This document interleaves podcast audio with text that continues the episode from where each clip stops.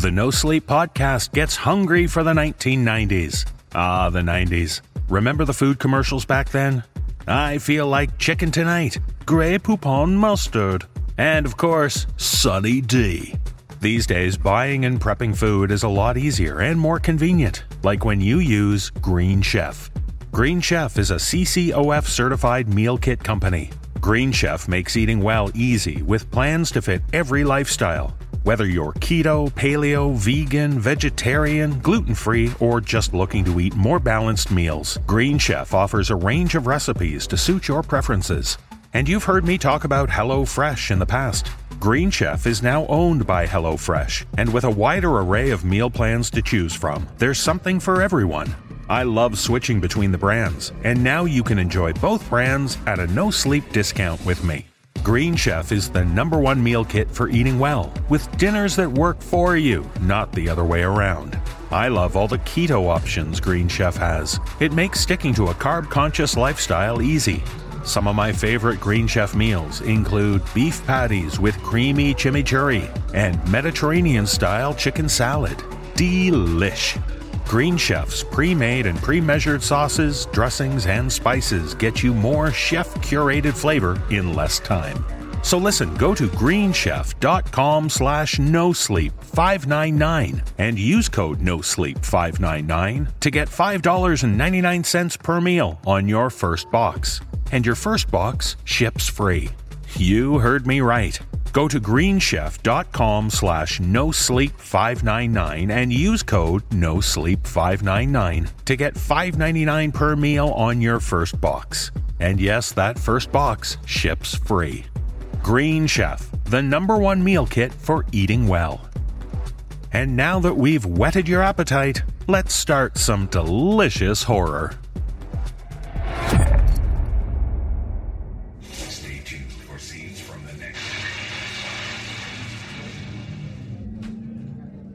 Um, I'll have the scrapple, I said. The waitress glanced at the fist sized bruise on my arm, then at Mike. I nodded. She jotted on her pad. Coffee. Mike thrust the menu at the waitress. Black. The waitress disappeared into the kitchen. Through the swinging doors, I saw her hand my order to the cook. He read it, then looked out at me. Eye contact. A small nod. What even is scrapple? Pork bits. Lips, nips, and assholes. The cook emerged from the kitchen. He approached Mike from behind, meat cleaver in hand. Mostly assholes.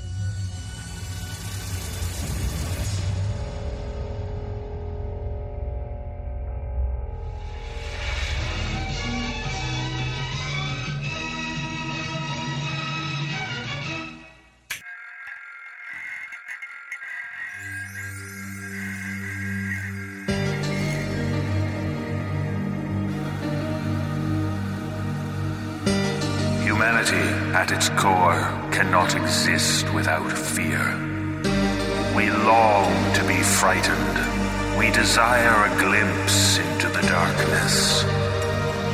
We conjure creatures and monsters, all the while knowing deep in our souls the terror is out there. Brace yourself for the No Sleep Podcast.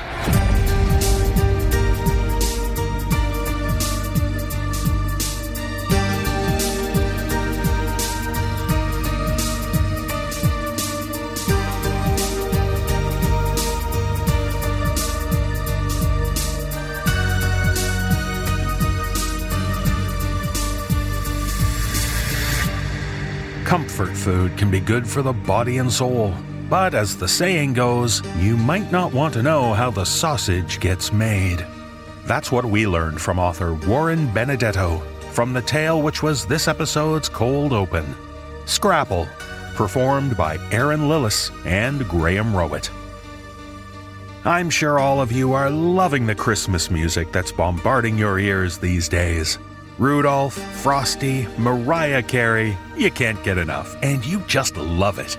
However, if you want something more, well, let's say, un-Christmassy to listen to these days, I have two recommendations. The first is from a man whose music you know and love.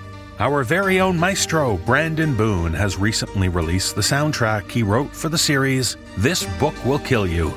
A great album of dark and intense music which perfectly matched the tone of that amazing story. Well worth listening to with the lights off. The second recommendation is from another member of the No Sleep team, but not someone you might expect. Our very own Dan Zappulla has recently released an excellent album of original tunes called With All That I Know Now. With rock pop roots and thoughtful lyrics, you'll discover that Dan isn't just a talented voice actor and podcaster, he's also a gifted songwriter and singer. Check the show notes to learn more about these two great projects, or search for them wherever you find your music these days. It's a good thing to do, so be good for goodness sake. And now, our stories are starting. You'd better not leave. Our tales are quite true if you want to believe.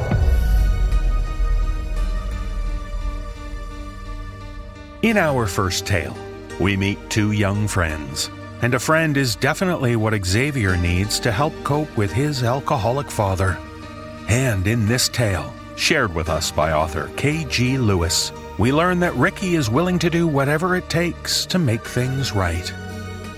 Performing this tale are Matthew Bradford, Kyle Akers, and Dan Zappulla. So be there for your buddy whenever you're needed. After all, that's what friends are for.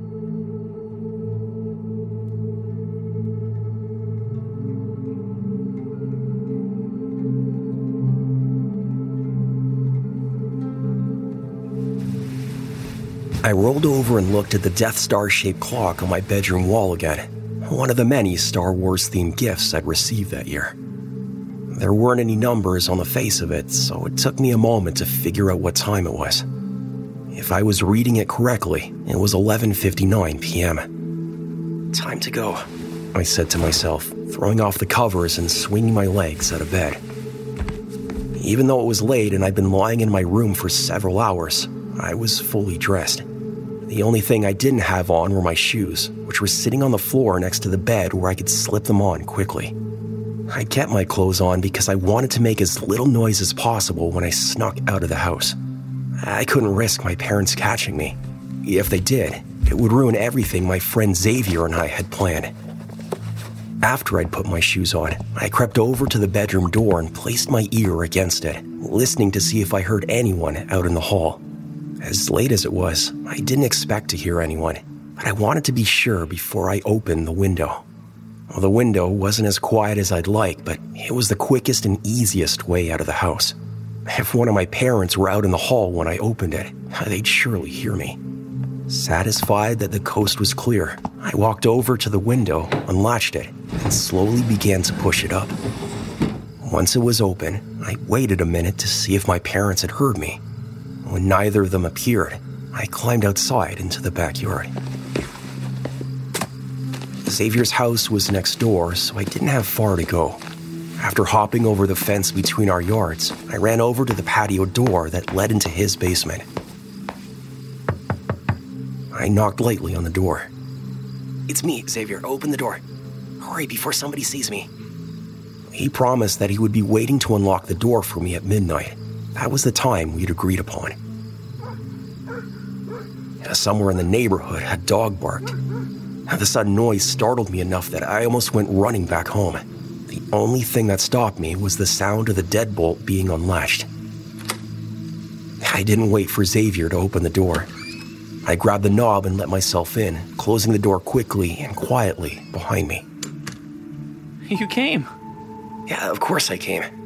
I gave him an exasperated look. I said I would, didn't I? Xavier nodded and gave me a weak smile. I'm glad you did. But you didn't have to. I wouldn't have been upset if you changed your mind. I'm not changing my mind. It's about time somebody did something about your dad. I could feel my anger rising as I spoke. My mom left. A couple days ago. What? I couldn't believe what I was hearing. Why didn't you tell me? Xavier dropped his head and shrugged his shoulders. I guess I didn't want you to feel sorry for me. And I figured she'd come back like she always does. She will come back for me, won't she? I shook my head. I don't think she will. I think she's gone for good this time. I felt terrible saying that to him, but it was the truth. Xavier's mother wasn't a much better parent than his father. She'd run out on them more times than I could remember, only to return a week later. But this time was different. This time I was absolutely sure she wasn't coming back. He kept his eyes on the floor as he spoke. You're probably right. Where's your dad? I asked, trying to keep Xavier from moping. If he retreated into himself, I didn't think I'd be able to follow through with our plan. It's his fault she's gone, I reminded him. Where he usually is. That meant his dad was passed out in the living room recliner, having drunk himself into a stupor. I walked over to the stairs leading out of the basement. Let's go. When I reached the landing at the top, I stopped and waited for Xavier to catch up, then pushed the door open a crack. Careful. Nobody's cleaned the kitchen in a couple weeks. I can tell. I scrunched up my face as the smell of rotten food wafted over us. But that wasn't what Xavier was warning me about. He was warning me about the minefield of discarded beer cans and bottles that littered nearly every available space in the kitchen, including the floor. If I accidentally knocked one over, it could start a chain reaction that would surely wake his dad up. I eased the door open far enough for me to squeeze through, hoping there weren't any cans or bottles behind it as I did so. Thankfully, there weren't. Where is it? In my parents' room. As quickly and quietly as I could, I walked over and around all of the cans and bottles on the kitchen floor until I made it to the hallway. Even though it was after midnight, most of the lights in the house were still on. I mean, if they weren't, I wouldn't have been able to make it out of the kitchen without bumping into something. Make sure he's still asleep. If his dad happened to get up to go to the bathroom or, or grab another beer and see me while I was walking down the hall, he'd call my parents, and then I'd never get another chance to help Xavier. I waited just outside the kitchen while Xavier crept over to the living room and peeked his head around the corner. A moment later, he looked back and gave me a thumbs up, confirming that his dad was still asleep. Keep watch, I mouthed at him as I pointed my finger in the direction of the living room. He nodded his head in understanding. Having spent a lot of time at Xavier's house, I already knew which room belonged to his parents and quickly made my way over to the appropriate door. Wait, I jumped and nearly pissed my pants. Jeez, you scared the shit out of me. You're supposed to be keeping watch. I jabbed my finger in the direction of the living room. sorry. I just forgot to tell you that he doesn't keep it loaded anymore. It was a good thing he told me that. An unloaded gun wasn't going to do me much good. Where does he keep the bullets? In the nightstand, next to the bed. The left one. Got it. I reached out and opened the bedroom door. Now go keep watch. Xavier nodded and ran back down the hall. As soon as I was in his parents' room, I walked around the bed and knelt next to it, reaching for the case that I knew was hidden beneath it. When my hands brushed against the handle, I grabbed it and pulled it out. The case was solid black and made out of thick plastic. Two large red clasps, also plastic, held it shut. There was a little hole behind the handle where you could insert a lock, but there wasn't one there now. While sitting on my knees, I laid the case on the bed, popped open the clasps, and lifted the lid, revealing a shiny silver revolver with a wooden hand grip nestled in a foam recess. My hand was shaking when I lifted the gun out of the case. Even though I'd held it in my hand before, it felt a lot heavier than I remembered. It looks like I'm really doing this. The weight of what I was about to do didn't hit me until that moment. I took a deep breath and slowly let it out, trying to calm my racing heartbeat. He deserves it, I reminded myself. I pushed the cylinder open with my thumb, checking to see if it was unloaded as Xavier had said. It was. After getting to my feet, I walked over to the nightstand, the one on the left side of the bed, and pulled open the drawer. Inside it was a bunch of junk, along with a couple boxes of ammunition. I opened the nearest box and took out six bullets, setting them on top of the nightstand. Feeling a bit weak in the knees, I sat down on the bed and put the bullets into the cylinder of the gun, my hands trembling the entire time. When I was done, I pushed the cylinder back into place and slowly stood back up. This is for Xavier. I held on to that thought as I walked down the hall and into the living room. You don't have to do this. I'll be fine. You call this fine? I scoffed at him, gesturing at the mess of dirty clothes and empty food cartons strewn about the room. In that mess, I was able to find an old notebook of Xavier's and a pen. I took both of them and tossed them onto his dad's lap where he was asleep in the recliner. That startled him awake with a snort. What's this? Mr. Reese fumbled to pick up the notebook to see what it was. I walked in front of him and raised the revolver, pointing it at his head. He didn't notice me until he heard the click of the hammer being pulled back. Ricky, what are you doing? He let the notebook fall back into his lap as he raised his hands to shield himself from the gun. I'm helping my friend. I don't understand.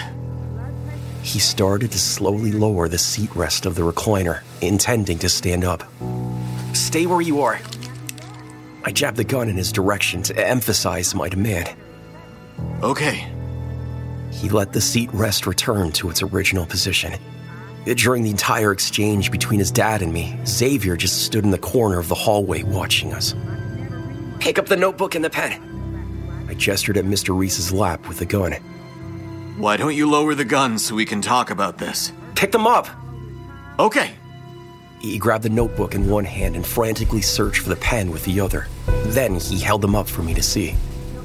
I picked them up. What do you want me to do with them? I want you to tell everyone what you did. I don't know what you're referring to. I couldn't tell if he was lying to buy himself some time or if he was actually that ignorant. What you did to Xavier. I looked over at my friend when I said his name.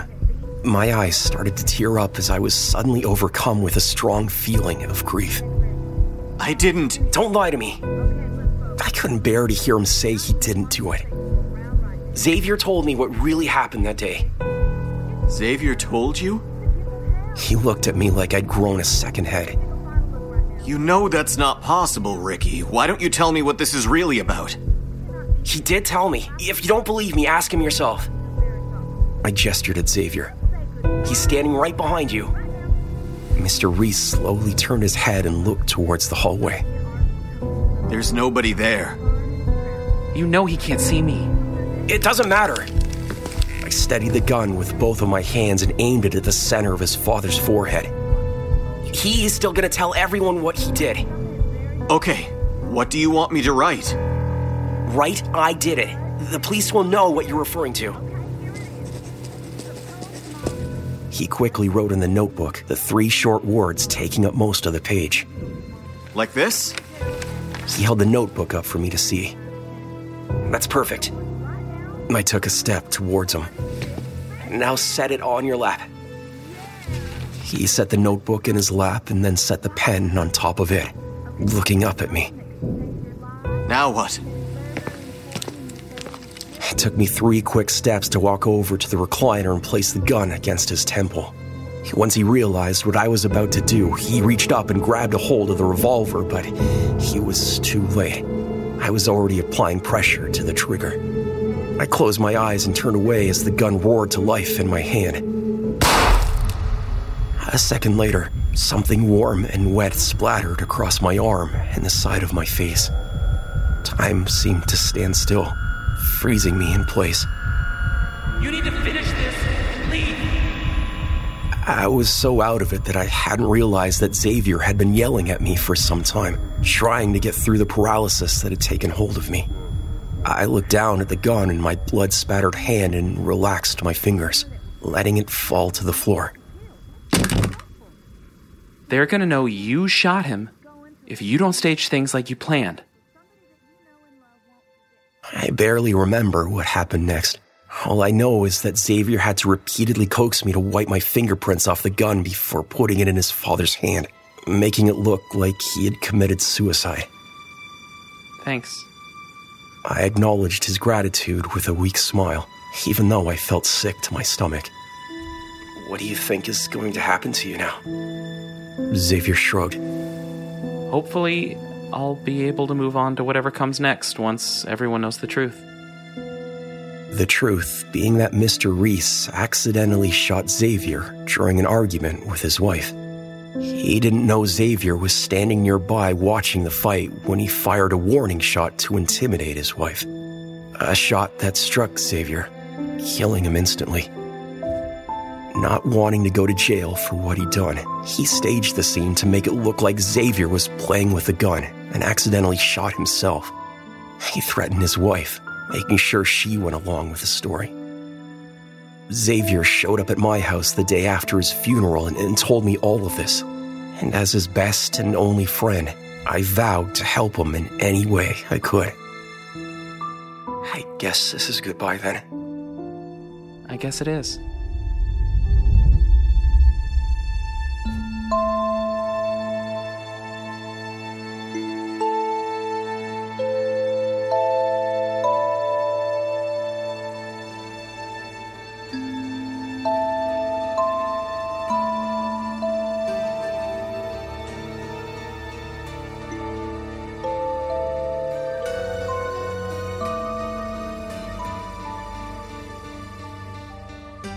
When you lose someone close to you, the adjustment period can be extremely difficult.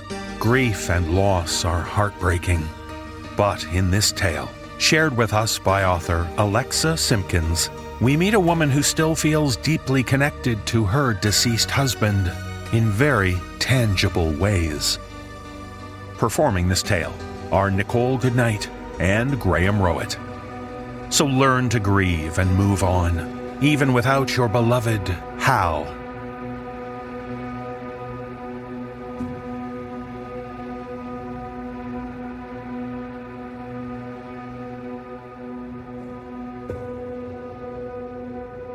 It had been three months since he died. The road to recovery is long and hard, and in this case, also unsuccessful. No matter how much morphine the hospice nurse gave him, he was still in pain. The cancer latched onto every organ it could and would not release its literal death grip on him until every last bit of life was gone. My Hal, who once gave me strength, needed mine. His rich chocolate brown eyes morphed to a flat, hard brown. His strong tan arms got more brittle with each week. His smile, once his most notable feature, shrank from a grin to a smirk to a flat line. The man I knew and loved faded before my eyes, and in this one solitary moment in the middle of the night, I yearned for his touch more than I ever had since his passing. You can imagine my surprise when I felt it. A cool, thin hand reaching around the covers to find mine as lonely sobs escaped my lips. I gasped when I felt it, then recoiled and turned on the light. Nothing there. Oh, good lord, I scolded. Get a grip. Grief can make you do weird things, imagine things even. It can make you want things too. So the next night, body racked with mournful cries, I found myself wishing again to feel his hand, bony and pale from months of withering away. It would have been nicer to feel his strong, reassuring hand, but his hand in any form was comforting to me nonetheless. I reached my hand out and heard a stirring from the edge of the bed. There was his hand again, reaching across the endless sea of sheets and blankets. I gripped it and squeezed. It squeezed back. After a quick inhale, I glanced at the tall, standing mirror in the corner that faces my bed and closet.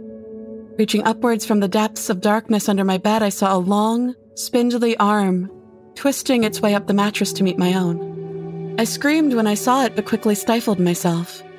Here was Hal, coming back from whatever the hell the beyond was, maybe even hell itself, because God knows we did some crazy things in our youth to comfort me, to help me through my grief and I was going to reject him because he appeared as he did in his last days to me? Would I dare insult him by being repulsed by his final form? No. So I squeezed his cold, bony fingers and fell asleep once more. since the screaming incident, things have started to go sour. Jewelry that Hal gave me has slowly gone missing. I begged and pleaded to thin air for forgiveness that I had only been startled by his appearance, but I welcomed it nonetheless. It didn't matter. He still tried to erase the only parts of him that I had left. The night after this begging incident was the last straw. I lay in what was once our bed alone and inconsolable. But a thought struck my mind, and once I had realized it, my grief turned to anger. Our vows had sat in sickness and in health, not in death, and I had held up my end of the bargain by God. I had sat by his bedside and wiped every tear, given every sponge bath, spooned every last bit of food into his drying mouth. I would not stand for this punishment any longer. Hal, I breathed, and the hand snaked upwards once more. Seeing it in the reflection of my mirror gave me goosebumps, but I fought them and pounced off the bed. He started to recoil, but I was too fast. I leaped to the edge of the bed and looked under, daring to confront my husband one last time. I let out a blood curdling scream. The specter was not my husband. In fact, he wasn't a specter at all. He was a man. A fully human, living, breathing man. And he looked at me as if I were the ghost myself.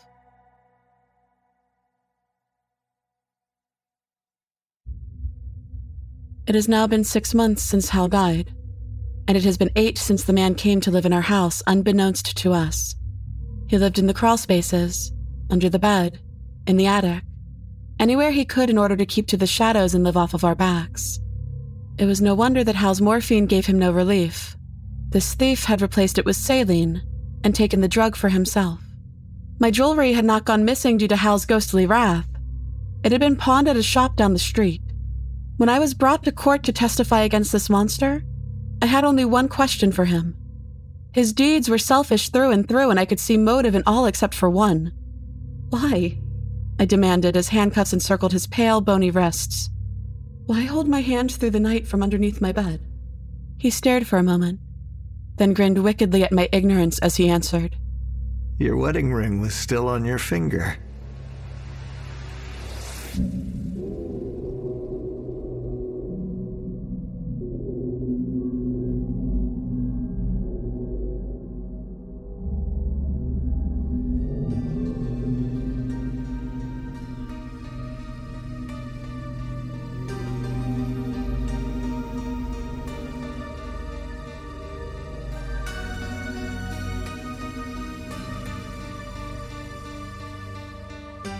These days, driving long distances feels easy. None of those big paper maps to unfold and follow. No guessing which exit to take. We now have phones and apps which map our directions from door to door. But in this tale, shared with us by author M.J. Pack, we meet a woman who loses her GPS signal and discovers she has no idea how to get to her destination. Performing this tale are Sarah Thomas, and Jesse Cornett. So don't rely too much on technology. You might not find your way, even if it's not as far as you think.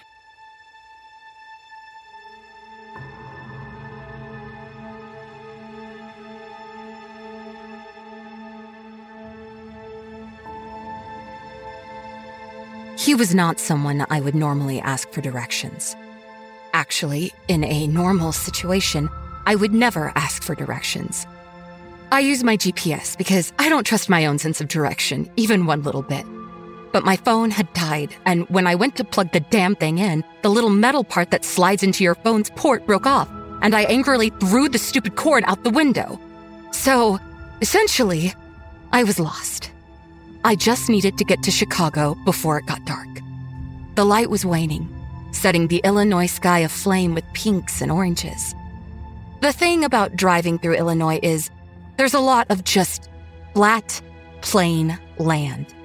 You can drive for almost a hundred miles on the same goddamn highway, looking at the same goddamn cornfields over and over, sometimes soybean fields if you're lucky enough to get a break from the corn, and still not reach your destination.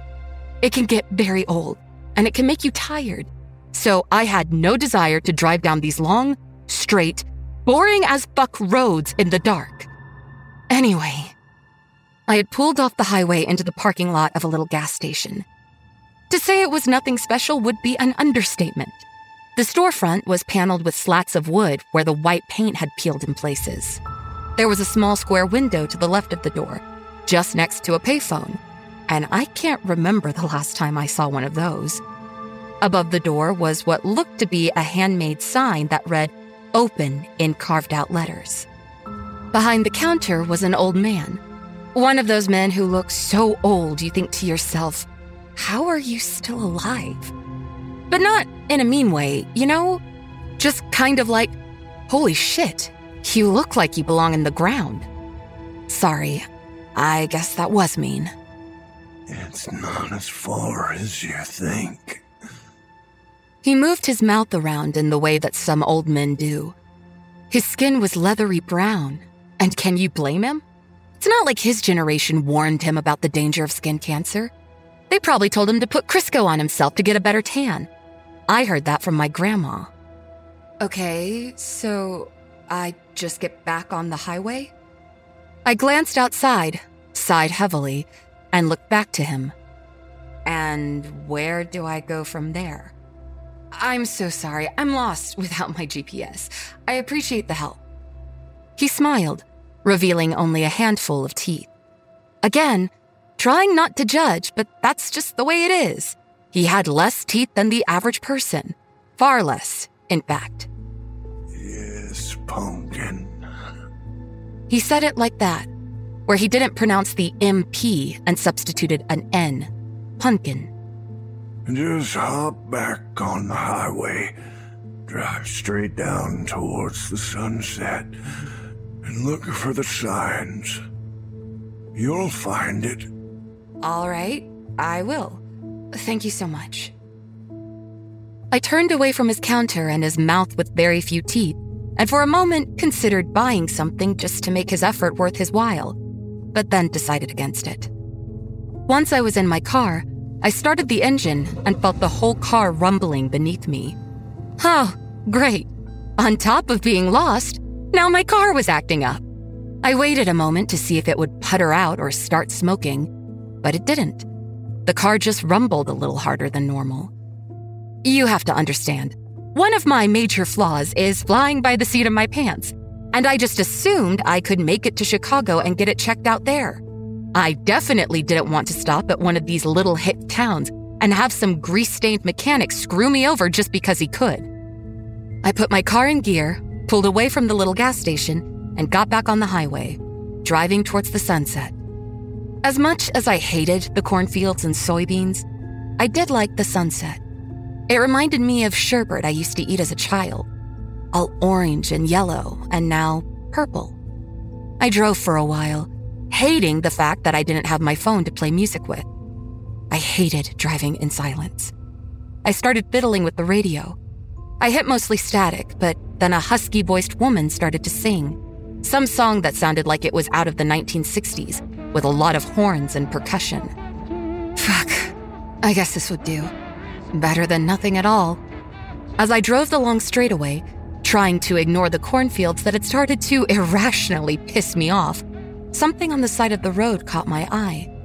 A bright yellow knapsack, covered in odd patches that were too far away to see what they read or what pictures were stitched on them. I looked for road signs. I didn't see any until a green sign loomed ahead of me. I started to slow because it was the only one indicating an exit. Except it couldn't be the right one, because that sign read Sleeper, and Sleeper was the exact same exit I had pulled off of earlier to talk to the mostly toothless old man. My car rumbled beneath me, jingling the trinkets I had hanging from my rearview mirror.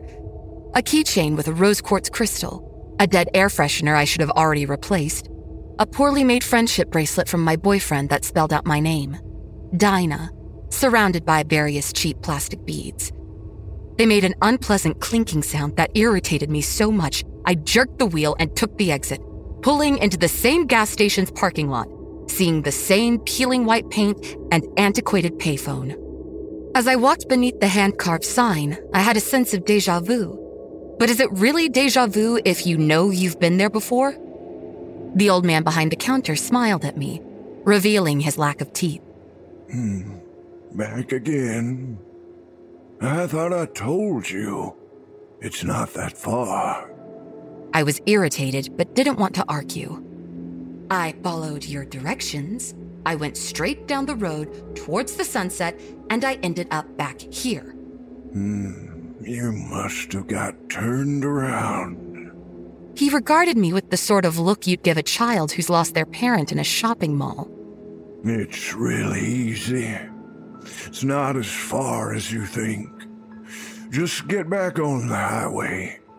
Look for the signs. You'll get where you need to go. I gritted my teeth. This was the exact same thing he'd told me before. I said thank you, and this time when I left, I didn't feel obligated to buy anything. Driving down the highway, car rumbling beneath me. It was probably rumbling because I hit a deer earlier that night. I had hoped since there wasn't a lot of damage to my car, maybe it wouldn't be a big deal. But that rumbling was making me nervous. All the stupid stuff on my rearview mirror clinking together. I didn't appreciate the colors of the sunset now. I just had to get to Chicago. It was still dusk. Why was it still dusk? I looked at the clock on my dashboard and it said 9:08, which meant it should be dark by now. I banged my fist on it, thinking it was just faulty wiring, but no use. It still read 9:08, and the sky was still full of color. After a few miles, I saw a dog on the side of the road. A dog with a rich brown and black coat. A German Shepherd. I love animals, so when I saw he was limping, I pulled over right away. It didn't matter that I was trying to get to Chicago before dark, because I was obviously running late. But a stray dog on the side of a mostly abandoned highway? No, I couldn't let that go. At the very least, I'd check his collar. Or if he didn't have one, I'd take him to a humane society. Maybe I have more empathy for animals than people? I don't know. I slowed my car to a stop, trying not to spook him. The dog stood at attention as soon as I opened my car door. His ears perked. Come here, buddy, I crooned, trying to coax him towards me. I also did that weird thing everyone does when they're trying to get an animal to come to them a motion with my hand that looks like you're trying to scoop something out of the air. He growled immediately, and not the kind of growl that a dog gives because he wants to play.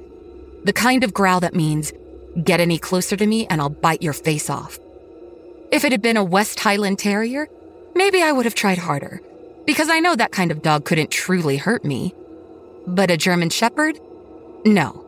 They use those for police work. So, no way I was ready to tackle with that. I'd seen plenty of videos online to know that German Shepherds are nothing to fuck with. I put my hands up in a gesture of surrender and slowly, carefully, backed into my car. I started it up again. The car rumbled. My stupid trinkets jingled. I glanced in my rearview mirror. The German Shepherd was still there, snarling at me. The lady on the radio said again, Wishing yet again I had my Spotify playlist and my GPS, I got back onto the highway after carefully signaling left. Not like I needed to. The highway was strangely empty. Well, how can I forget you, girl? I drove, kind of tuning out the song from the 60s, trying to forget the dog I'd left in my rearview mirror. I drove towards the sunset. I looked for the signs. There were no signs helping me on my way to Chicago, but I saw something stranded on the side of the road. A Cubs hat, a baseball hat. It was askew, stuck in the tall grass near a soybean field. I kept driving. I saw the exit. Sleeper. It shouldn't have been there, because I already took that exit, but what was I supposed to do? I took it, because I knew that was the only place I could talk to anyone. I shut off that damn song and went into the gas station. The same gas station I'd already been in twice. Of course, the same old man was behind the counter. And I should have known that because it was the exact same fucking gas station I'd already pulled into so many times before. The sky was still the same goddamn sunset. I'm back, I said as I walked through the white doors. Of course you are. He smiled without many teeth. Then he gave me a look that was almost fatherly. You can't find your way? No. I was on the verge of tears. Pumpkin. At this time, it didn't bother me because it didn't feel condescending. It felt genuinely affectionate. That wasn't no deer you hit. You know that, right? I didn't mean to. He actually came around the counter to hold me in his bony arms. I collapsed there, crying, hoping this whole thing was a nightmare. It's not as far as you think. He rubbed my back in soothing little circles. Just hop back on the highway. I'm embarrassed to admit that I cried into this old man's shirt, probably leaving mascara stains there.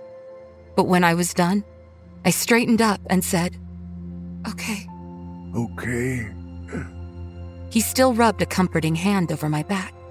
Okay. I agreed, and I left, still not buying a single thing from his shop. I got back into my car. I took the exit. As I merged, the trinkets hanging from my window kept clinking, so I grabbed them and tore them down, destroying my rearview mirror in the process. No matter. I took the handful of junk and threw it out my driver's side window. It felt like a huge weight had been lifted from my shoulders. But then, I saw the exit sign. The first one that I'd seen since I'd seen Sleeper over and over and over. This exit was for another town. Suddenly, my phone sprung to life. The GPS focused in on a location. Right off the highway was a police station. I knew what I was supposed to do. So I hit my blinker and took the exit, and I prepared myself to tell them about the hitchhiker with the dog that I had hit with my car earlier that day because I simply wasn't paying attention. The one I left lying in the road miles back, probably a few miles before Sleeper, because I was too scared to tell anyone. But I knew if I didn't tell anyone, if I didn't turn myself in, I would be stuck on this road forever, going to the same gas station forever, always being told it's not as far as you think. And as I barreled towards the exit, my car rumbling, the front of it beaten and battered and covered in blood, I saw that the dusk was finally fading. The sun had gone down, and it was finally getting dark outside. Finally. Finally. I let out the breath I'd been holding in and carefully, slowly, exited the highway, ready to tell the truth. Because it's not as far as you think.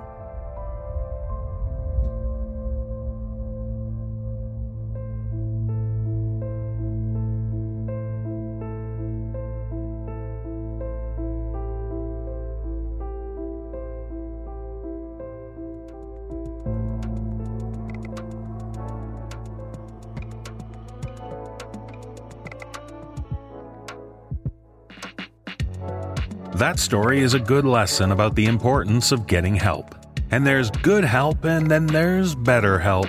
And lucky for us, this show is sponsored by BetterHelp. Getting directions for driving is usually pretty easy, but not everything in life is as easy as opening an app and following turn by turn instructions. As we know, life doesn't come with an instruction manual. So when it's not working for you, it's normal to feel stuck. Navigating any of life's challenges can make you feel unsure, whether it's a career change, becoming a parent, or going off to college. I learned how to deal with a lot of struggles in life the hard way. I thought I could do it on my own, or with some well meaning advice from family or friends. I waited way too long to consider therapy. Therapists are trained to help you figure out the cause of challenging emotions and learn productive coping skills, which makes therapy the closest thing to a guided tour of the complex engine called you. As the world's largest therapy service, BetterHelp has matched 3 million people with professionally licensed and vetted therapists available 100% online. Plus, it's affordable. Just fill out a brief questionnaire to match with a therapist. If things aren't clicking, you can easily switch to a new therapist anytime. It couldn't be simpler. No waiting rooms, no traffic, no endless searching for the right therapist. Learn more and save 10% off your first month at betterhelp.com slash no sleep. That's better, H-E-L-P dot com slash no sleep. Thanks to BetterHelp for sponsoring this episode. Now, back to the horror. And unlike BetterHelp's affordable service, this next story might just cost you an arm and a leg. Scientific advancements have helped humanity in so many ways. Consider the field of prosthetics. Within a generation, we've gone from rudimentary hooks and stumps to today's high tech, fully functional devices. But in this tale, shared with us by author Dominic Breeze, we meet a man who's having trouble with his new prosthetic device. If only the company that made it could give him a helping hand. I join Peter Lewis, Mick Wingert, Wafiyyah White, and Linsay Rousseau in performing this tale. So try to remain calm. I'm sure you can protect yourself, even after you've been armed.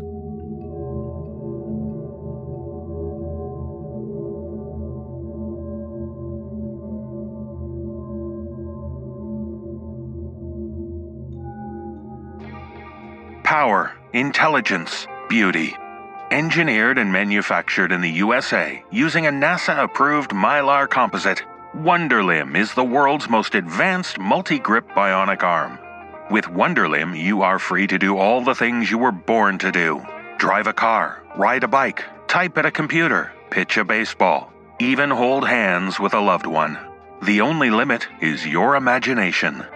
Wonderlimb, reaching confidently towards a better tomorrow.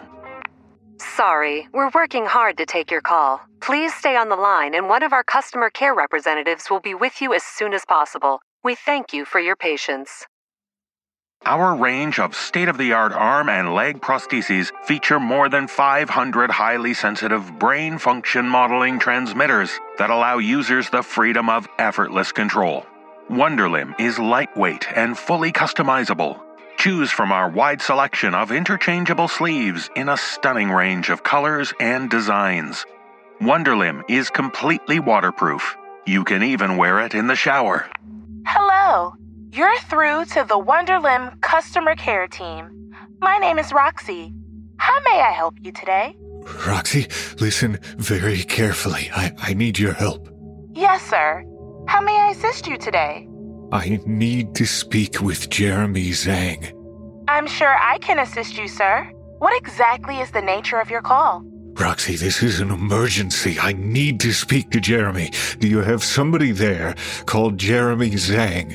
Sir, Mr. Zhang is the CEO of Wonderlimb. He doesn't typically take customer calls. I'm sure I can help you with any questions you might have. This really is very urgent. I'm sorry, sir. I know his husband. Uh, tell him that I know Frederick. I know his daughter, Lucy. I am a family friend. Please tell him that. One moment, sir. Turn your disability into durability with Wonderlimb. The patented Wonderlimb design is sleek, powerful, and elegant, dual engineered for practicality and strength. Our Wonderlimb arms and legs can be worn with all styles of clothing, from sportswear to dinner gowns and tuxedos. Wonderlimb offers a choice of 25 different colors and more than 100 customizable designs. Wonderlimb truly works for all occasions. But more than good looking, Wonderlimb is a miracle of modern technology. Wonderlimb has been designed with the user in mind and replicates all the natural movement of a living biological arm or leg. Visit one of our convenient nationwide locations today for a free consultation. It's never been easier to upgrade your life with one. Hello, this is Jeremy Zhang. Jeremy, thank God. Who's speaking, please? My name isn't important. David, call me David if you like. Roxanne mentioned you know my husband? That's not entirely true. I'm sorry, I had to find a way to speak with you. What can I do for you, David? I'm having some serious issues here. David, if you have a product query, it really is best if you speak with our dedicated customer care team. No, I need to speak to you. You personally. I mean, I- am a customer of yours. A triple amputee. I lost both my arms and a leg in Iraq. Ah, A few days ago, I decided to invest in some of your products. Well, David, thank you for calling. Please allow me to extend my thanks for choosing Wonderlimb. I hope that doesn't sound trite. I don't mean it to. It's men like you that inspired me to start this company. Jeremy, please shut up and listen to me. Okay, David. How can I help? I'm in trouble. Yes, I gather that. Why'd you call me, David? That's it. That's exactly it. I didn't call you. They did. David, I'm very busy at the moment. I'm not a big fan of prank calls. This isn't a prank. Something has gone wrong. I I can't take them off. They won't let me take them off. They're malfunctioning? That would be an understatement. What's your customer number there, David? Customer number. Jeremy, are you listening to me? I'm trying to help, David. I just need some more information first. Your customer number is on the opening page of your welcome pack. Can you check it for me, please? I can't check it. That's what I'm trying to tell you. I can't do anything, not unless they want me to. Look, David, I can have an engineer come out to you. There's a call out fee and an additional charge for a same day visit. If this is a prank call, might I suggest you cut your losses now and hang up the phone? This isn't a prank. Please just listen to me. It started a few hours after they were fitted. They picked up a pen and just started writing. Autonomously, I mean, completely out of my control. I was amazed at first. I, th- I, thought it was some harmless glitch. It was almost funny until I tried to take them off. What models are you running over there, David? Models? I, I don't know. They're brand new. David, I'm going to put you on hold for a moment and see if I can speak to an engineer. No, don't put me on hold. I'm afraid I don't have the technical expertise to deal with something like this. Tyrell Coiner, do you recognize that name? Should I? Try and think, please. It's quite a distinctive name, isn't it? Okay, David. I think I understand. Well played. Very well played. You've got me on the phone. You've got what you wanted. So go on and say what you want to say. And try and make it quick. I really am quite busy. Jeremy, I've got no idea what you're talking about. I'm going to take a wild stab in the dark and say that you're a journalist. Am I right? Journalist? No, I'm just a customer. I, I already told you that. Okay, have it your way, David, or whoever you are. There really is no need for these elaborate games. I've spoken to so many of your people already, willingly, I might add. I'll happily answer your questions. I've got nothing to hide. Jeremy, I am not a journalist. I'm not playing games. Please listen to what I'm telling you. They trashed my home, the furniture, the walls. They attacked me. Do you understand? Smashed my face, my nose. I I need help. They won't let me go to a hospital. They won't even let me pat my nose to stop the bleeding. Tyrell Coiner. That's the name it keeps writing. And it's not even my handwriting. I think he's the one doing this. I think he's the one that dialed this number. David, I'm not sure what you're trying to achieve with this performance. Everything we've done, all the research and development, all our work, including our work with men like Tyrell Coiner, it's all 100% legal and transparent.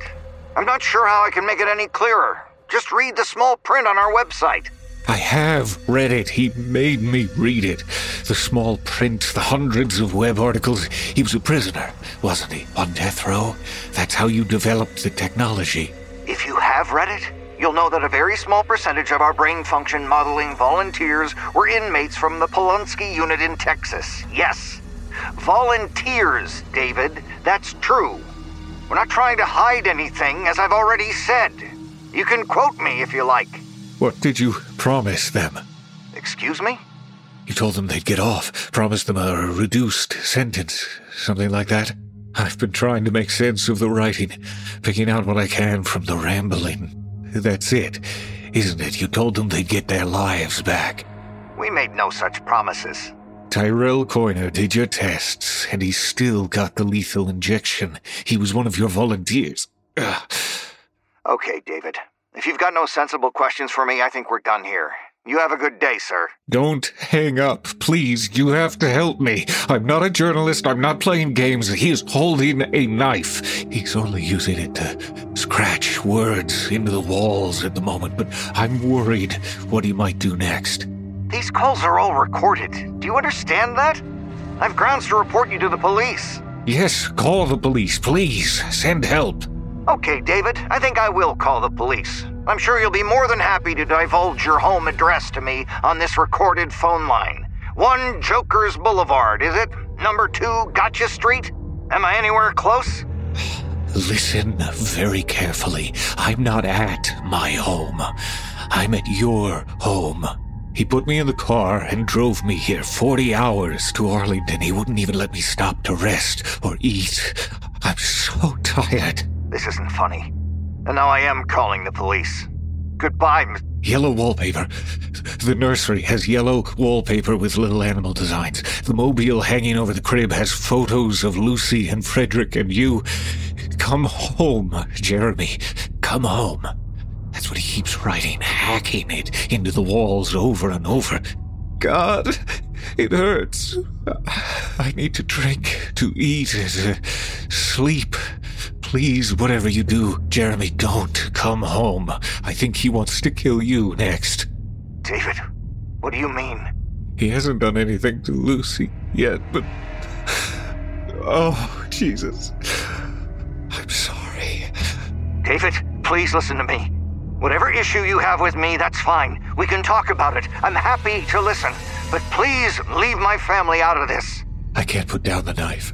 He won't let me. I can't even hang up the phone. I, I think he wants you to listen. To listen to what he's going to do. I'm sorry. Jeremy, I'm so sorry. David! David! Hello, are you there? David, if you're still there, please listen to me. I can be home in 25 minutes. Please don't hurt my daughter. I'm begging you. I'm gonna patch this through to my car. Please keep talking to me, David. We, we, we can talk about this. David? I, I'm coming home. I'm coming home right now. Power, intelligence, beauty. Engineered and manufactured in the USA using a NASA approved Mylar composite, Wonderlimb is the world's most advanced multi grip bionic arm. With Wonderlimb, you are free to do all the things you were born to do drive a car, ride a bike, type at a computer, pitch a baseball, even hold hands with a loved one. The only limit is your imagination. Wonderlimb, reaching confidently towards a better tomorrow.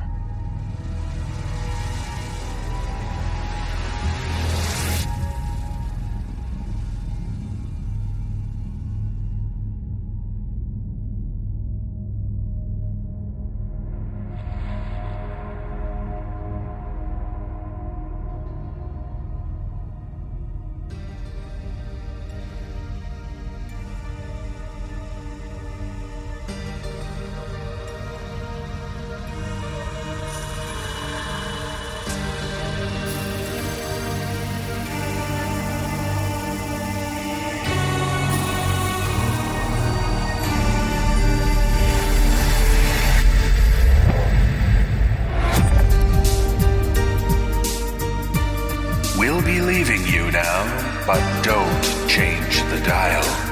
Tune in again in just a little while, for horrific tales are what we compile. They're all right here on the No Sleep Files. The No Sleep Podcast is presented by Creative Reason Media. The musical score was composed by Brandon Boone. Our production team is Phil Michalski, Jeff Clement, and Jesse Cornett. Our creative content manager is Olivia White. Our editor in chief is Jessica McAvoy. If you would like to find out how you can hear the extended editions of our program, please visit thenosleeppodcast.com to learn more about our season pass program. 25 episodes, each over two hours long, and three exclusive bonus episodes, all for only $25. On behalf of everyone at the No Sleep Podcast, we thank you for joining us at the No Sleep Files. This audio program is copyright 2022 by Creative Reason Media Inc., all rights reserved. The copyrights for each story are held by the respective authors.